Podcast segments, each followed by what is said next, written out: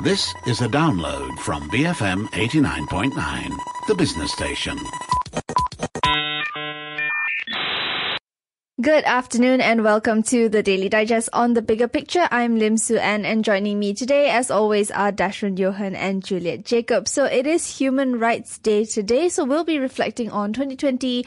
Um, we'll discuss the various human rights violations that have occurred throughout the year here in Malaysia and look at the changes that could potentially take place in 2021. Yes, and we want to know what you think. So if you have any thoughts, you can send them over by tweeting us at BFM Radio. Alternatively, you can also WhatsApp 018 Yes, so Human Rights Day is observed every year on the 10th of December, and that's actually the day that the United Nations General Assembly adopted the um, Universal Declaration of Human Rights in 1948. So the UDHR is an important international document that proclaims um, the, inalienable, in the, the, inalienable rights um, which everyone is entitled to as a human being, and that's regardless of race, religion, color, creed, sex, language, political opinion, national or social origin, property, birth, or other status. So what's also fascinating is that this is actually the most translated document in the world as it's available in more than 500 languages. That's right. And this year's theme for Human, uh, Human Rights Day is Recover Better, Stand Up for Human Rights. And according to the United Nations, the theme relates to the COVID-19 pandemic and focuses on the need to address the failures of 2020, and there were plenty, and apply human rights standards to tackle entrenched, systemic, and intergener- intergenerational inequalities exclusion, and discrimination. And indeed, the COVID-19 pandemic has directly or indirectly caused a surge in human rights violations all over the world, including here in Malaysia. Yeah, and when we spoke to Firdaus Husni, who is the Chief Human Rights Strategist at the Malaysian Center for Constitutionalism and Human Rights, and we spoke to her yesterday, she said that 2020 has seen Malaysia regress in terms of human rights.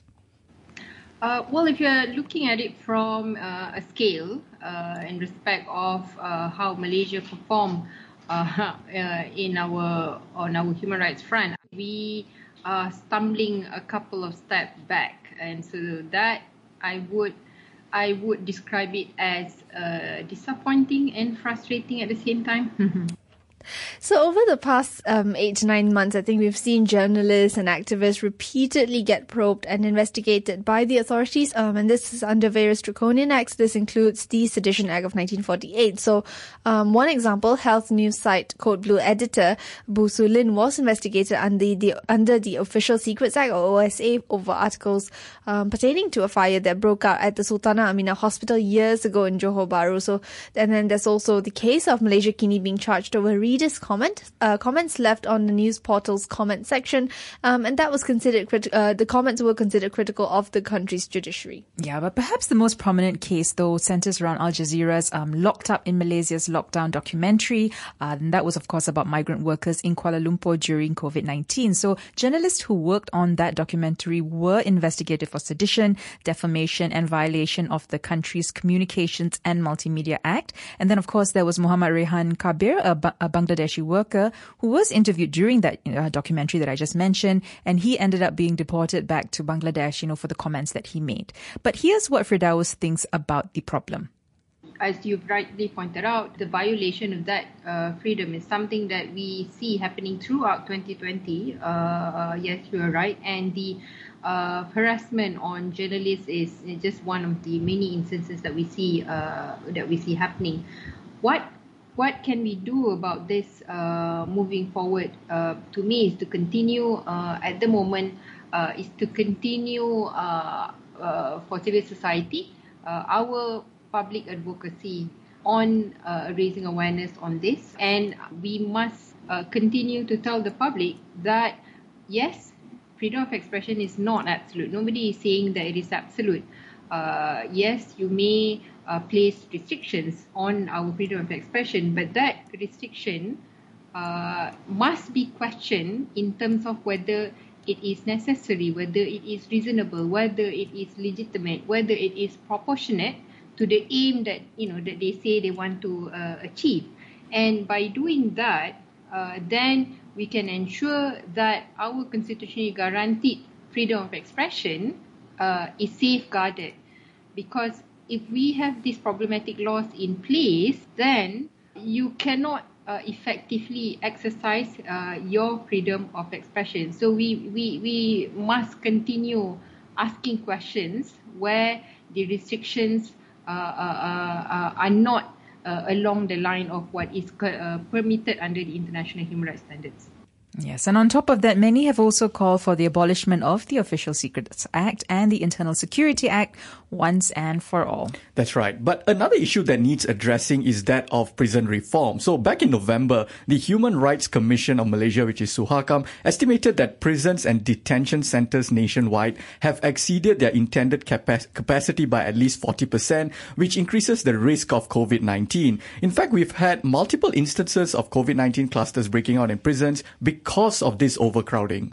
Yes, in fact, and this is an issue that, you know, has been talked about by activists and some parliamentarians. Uh, for example, YB Nurul Izzah, YB Syed Saddiq, even before the COVID-19 pandemic, uh, many have pointed out that more than 50% of Malaysian prisoners are non-violent drug offenders, uh, which is a problem in and of itself as consumption of drugs should be seen as a health issue rather than a crime. So Firdaus says that when it comes to prison reform, there are a couple of serious issues that need addressing there's a number of uh, issues, but I would say, uh, you know, uh, maybe two uh, uh, most pressing issues that I can see at the moment is uh, one overcrowding of the prison itself, the condition of the prison in the sense that whether or not, for example, within you know this pandemic, whether or not it uh, it complies with the need for um, social distancing, for example.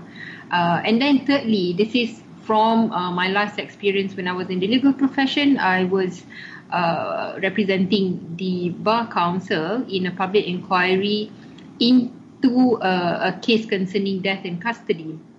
And one of the things that was discovered during that process was that there was no CCTV uh, in the uh, investigation room. And then when that question was asked by uh, the commissioner as to why was there no CCTV they said oh there was no funding. And so to me that reflects a, a lack of priority uh, in uh, making sure that uh, our prison prison supports the right to you know health of the inmates. Specifically on non-violent drug offenders to me this is uh, uh, it reflects on how uh, we as a society and also the government of the day looks at drug issues. Mm-hmm.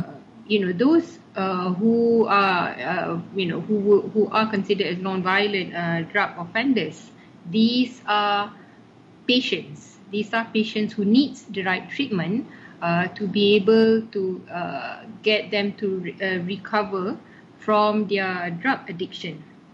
Uh, but instead, some of these uh, non-violent drug offenders, not some, many actually, they are arrested and thrown into jail several times. Uh, you know, when uh, at the same time, uh, what they want is to try to get their life back on track. So last time, uh, I, as part of the initiative under the National Legal Aid Fund, I actually uh, volunteered to do some of the remand hearing uh, for some of these uh, offenders. And it is really, if you if you see the numbers uh, as to how many got arrested uh, daily, to me it reflects the our our mindset on how we treat drug uh, addiction as you know it, it, we see as an offense not as a health problem that should be treated Yes, and this next issue that we're going to talk about is something that many, myself included, um, find very difficult to wrap our heads around. So suicide, or perhaps more accurately, attempted suicide is still a crime in Malaysia. And according to section 309 of the Malaysian Penal Code, and I'm quoting here, whoever attempts to commit suicide and does um, any act toward the commission of such offense shall be punished with imprisonment for a term which may extend to one year or with fine or with both. And, you know, this is a law that still exists in Malaysia. And for example, a 38 year old disabled man from Terengganu was arrested last December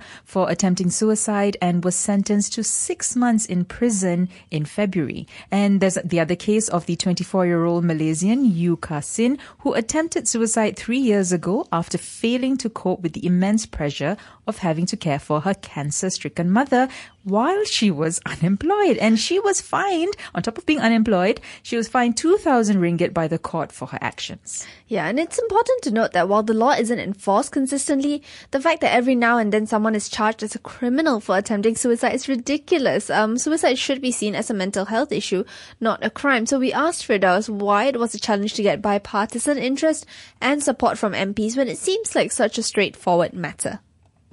Well, I wish I had the answer to that. Uh, but the last uh, development on this was when uh, the late Datuk VK Liew was around. He it, it, was announced was it in 2019 or or even as early as this year uh, that the the uh, reform process working on the amendment to be tabled was already at the uh, AG's chambers at the drafting division, mm-hmm. I believe.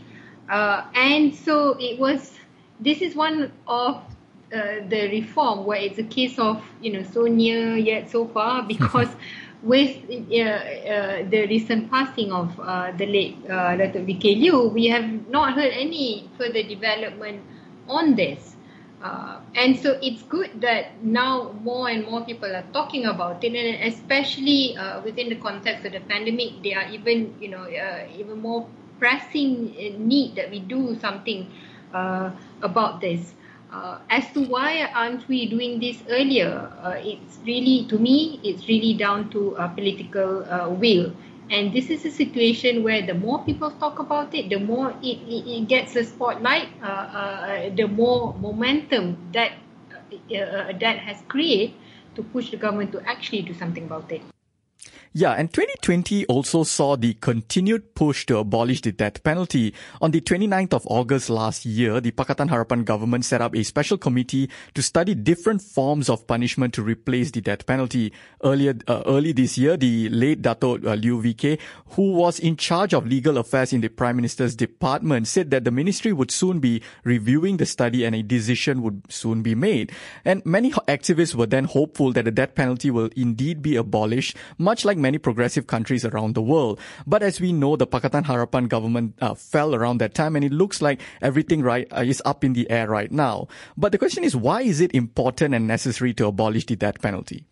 One would be that uh, it is recognized uh, in the international human rights standards and principles that everyone everyone has the uh, right to life uh, that is one. And then uh, second, this goes back to what I earlier said about uh, purpose. Uh, whether or not uh, if uh, we implement death penalty, if the purpose here is deterrence, does the crime rate with respect to that offence actually goes down go, go down because death penalty was implemented?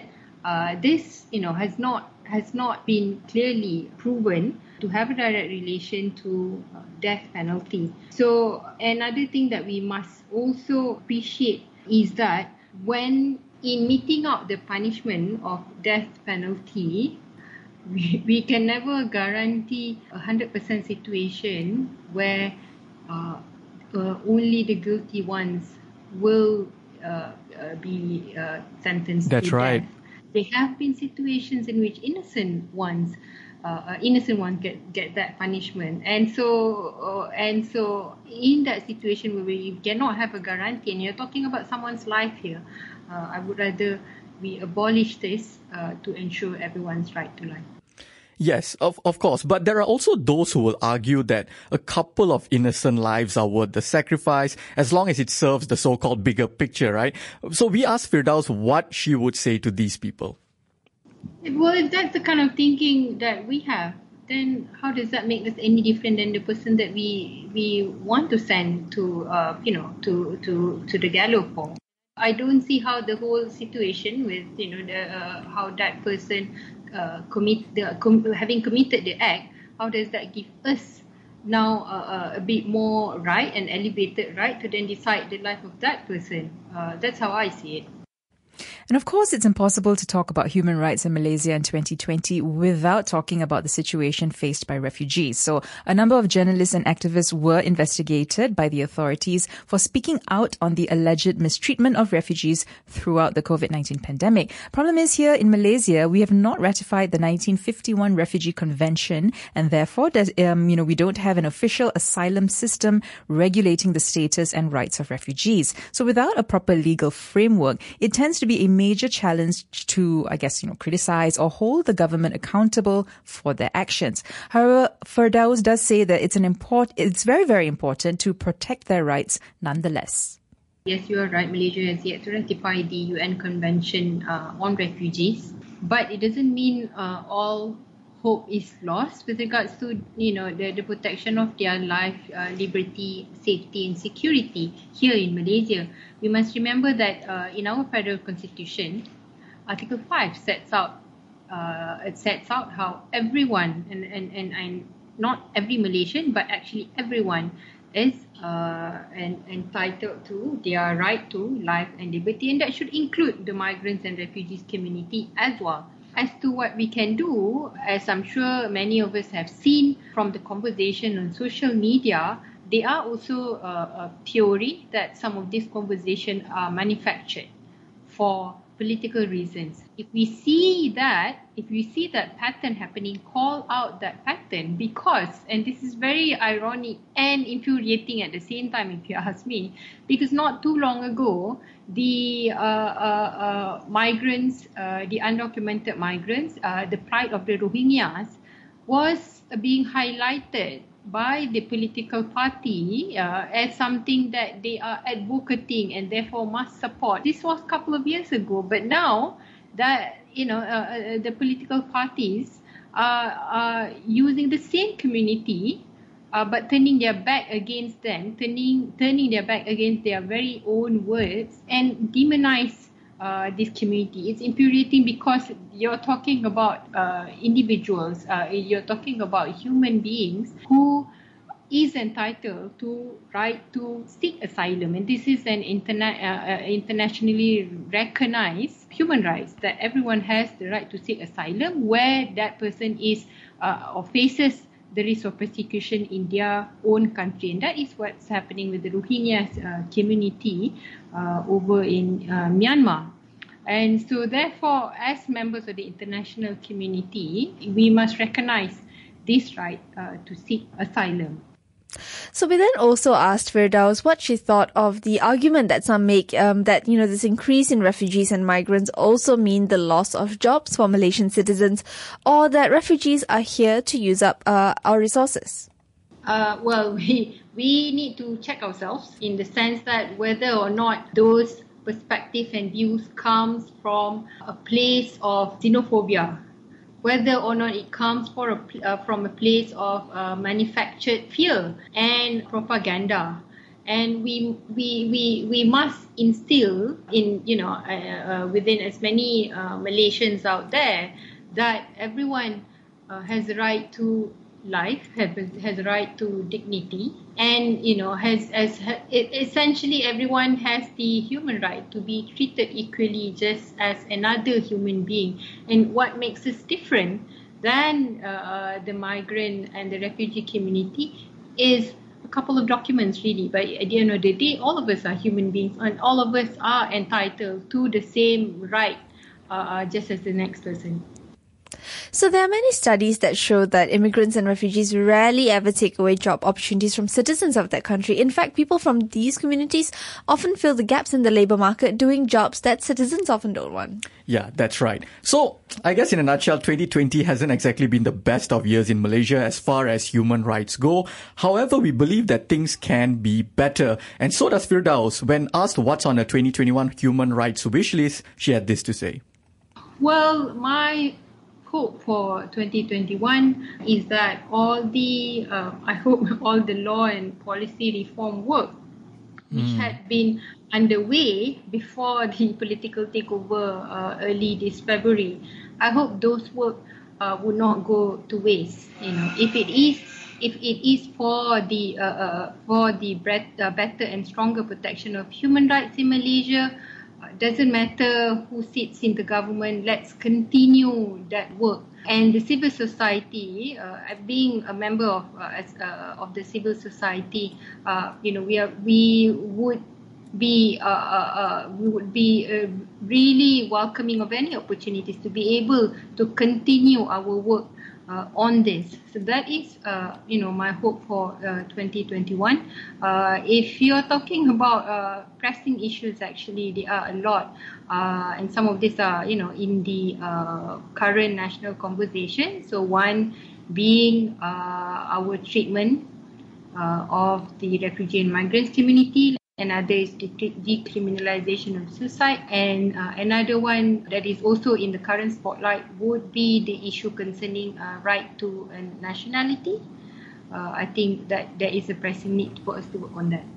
Mm. So I love that Firdaus brought up the sexual harassment bill, which we've done a number of shows on, and also the rights of uh, Malaysian women to confer their nationality to their children. So we have a very gendered and discriminatory law in that regard, as Malaysian women who marry foreigners aren't allowed to confer their nationality to their children, but Malaysian men who marry foreigners can. Yeah, so there are loads of human rights violations which took place in the country this year, um, many of which are quite alarming, but hopefully 2021 will see us take at least a few steps forward. But I think what's important to say is also that while the pandemic may have brought out the worst in some, right? Mm. Um, I think it also brought out the best in many others because, you know, we saw people coming together in solidarity. Mm. We saw them providing aid to the less fortunate, you know, speaking up against, you know, all the vitriol, all the xenophobia that, that was so present. So I think, you know, there was a sort, well, I don't know if there's a balance, but at mm. least, you know, the, the bad brought out the good as well. Yes. And I guess hopefully, you know, this exposing of the bad will help to